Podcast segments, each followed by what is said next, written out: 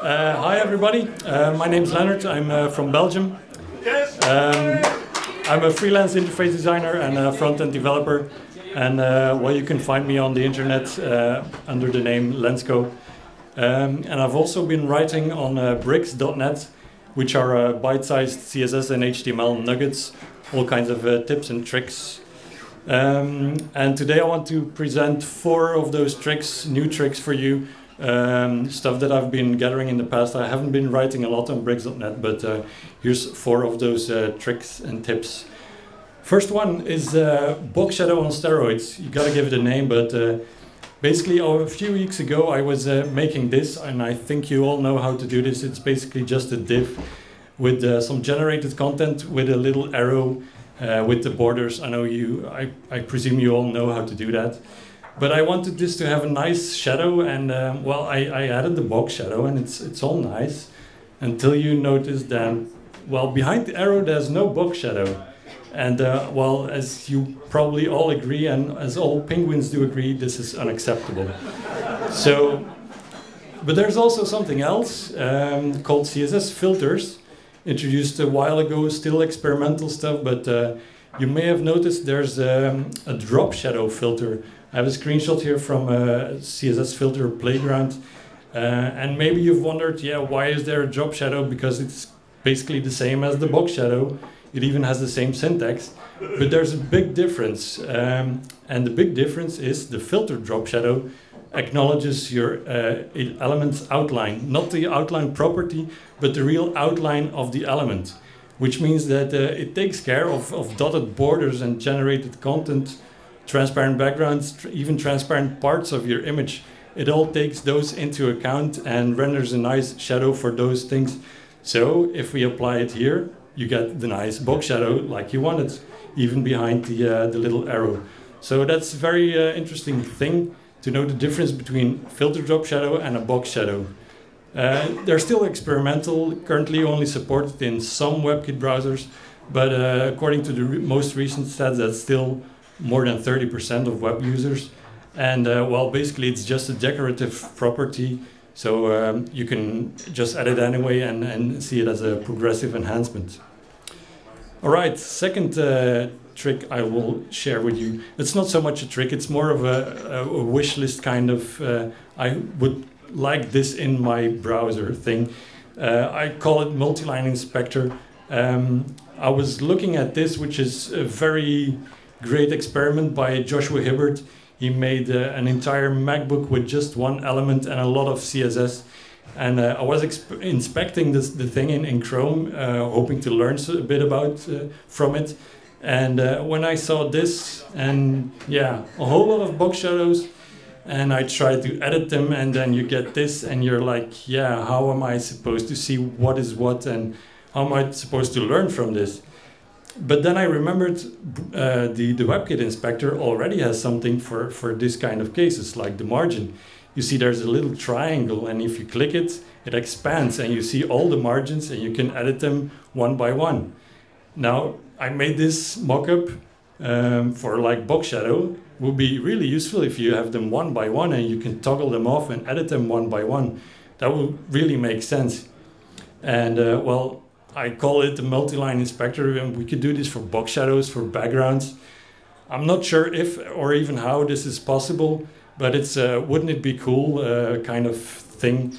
And maybe if there's browser vendors uh, listening, I will be posting this on Bricss.net, so uh, maybe we'll uh, have this in a browser someday. Number three um, is how to unprefix the device pixel ratio. Um, you might have heard uh, of this of this thing. It was introduced um, back when um, we uh, well when when Apple added uh, the Retina screens and other high definition screens from other um, gadget makers. Um, and basically, what I'm saying here is is a part of a blog post that was uh, published by uh, fantasai on the W3C blog. So all credit goes to them. And the device pixel ratio is basically the ratio between physical physical pixels and the device independent pixels on the device. So on a, on, on a, like um, uh, an iPhone Retina screen, you have four pixels for one CSS pixel. And these, uh, the device pixel ratio thing is, is used in media queries to target those high definition screens. But uh, the WebKit device pixel ratio is a WebKit only property and it's, um, well, it's the, the, the, unit is dots per pixel. But uh, if you want to use it in other browsers, because yeah, these days you have the Opera browsers on, uh, on Android and iOS, and uh, Mozilla is working on their very cool Firefox OS. So there's other browsers targeting the high definition screens. So there's also the standardized resolution media query, which takes uh, dots per inch or dots per centimeter. And it has been agreed upon that one inch is, of course, 2.54 centimeters and is uh, 96 pixels. So what you can do is uh, just multiply the WebKit value by 96 and append DPI. So you have WebKit min device pixel ratio 2, for example, and then you have the corresponding uh, min resolution 192 dpi. But it can be easier if you don't have to do the, the calculations and, and, and etc. Um, and that's exactly what W3C thought as well. So they made the DPPX unit, which is per just like the, the, the WebKit property. And this is something that's been uh, in candidate recommendation status. So um, the support is pretty good, but as always, you should test this in browser. But you can basically use the same uh, value of 2 in this case for the, the resolution, the min resolution. So that's a, way to unprefix the WebKit uh, device pixel ratio. Number four, uh, which is very cool, uh, called Sass source maps. Um, I presume you've all uh, been uh, using and experimenting with CSS pro preprocessors. Uh, there's less, of course. My favorite is Sass together with Compass. And if you have been developing with Sass, you've uh, no doubt noticed something like this. You have a, a rule, a CSS rule, and a selector, and uh, you see, okay, these styles are applied, and, and it's in style CSS line 107. But I mean, that is the compiled file. And where is line 107 in my original SCSS file?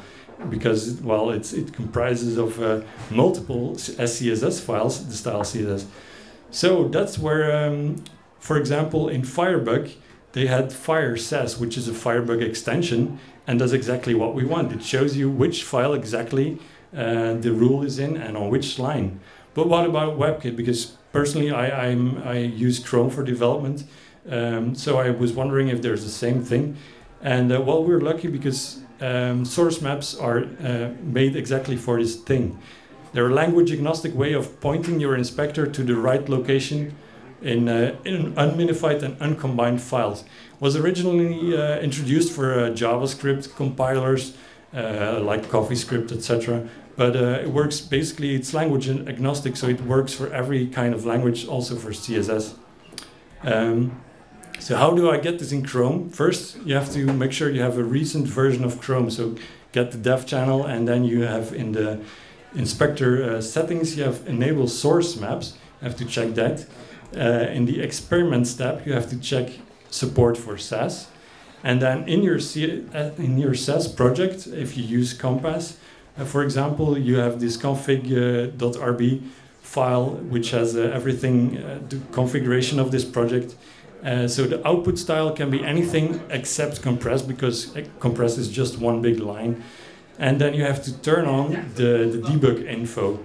And then you see you get the whole line of, of gibberish in front of every rule, which has exactly the file name and the line, etc.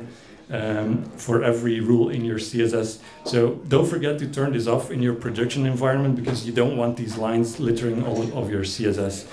So if you do all these steps, then you get exactly what we want. So every rule will have the exact file name where the, the original rule is defined in your Sass files and the exact line, etc. So those are source maps. And that's basically it. Four tips for on tour.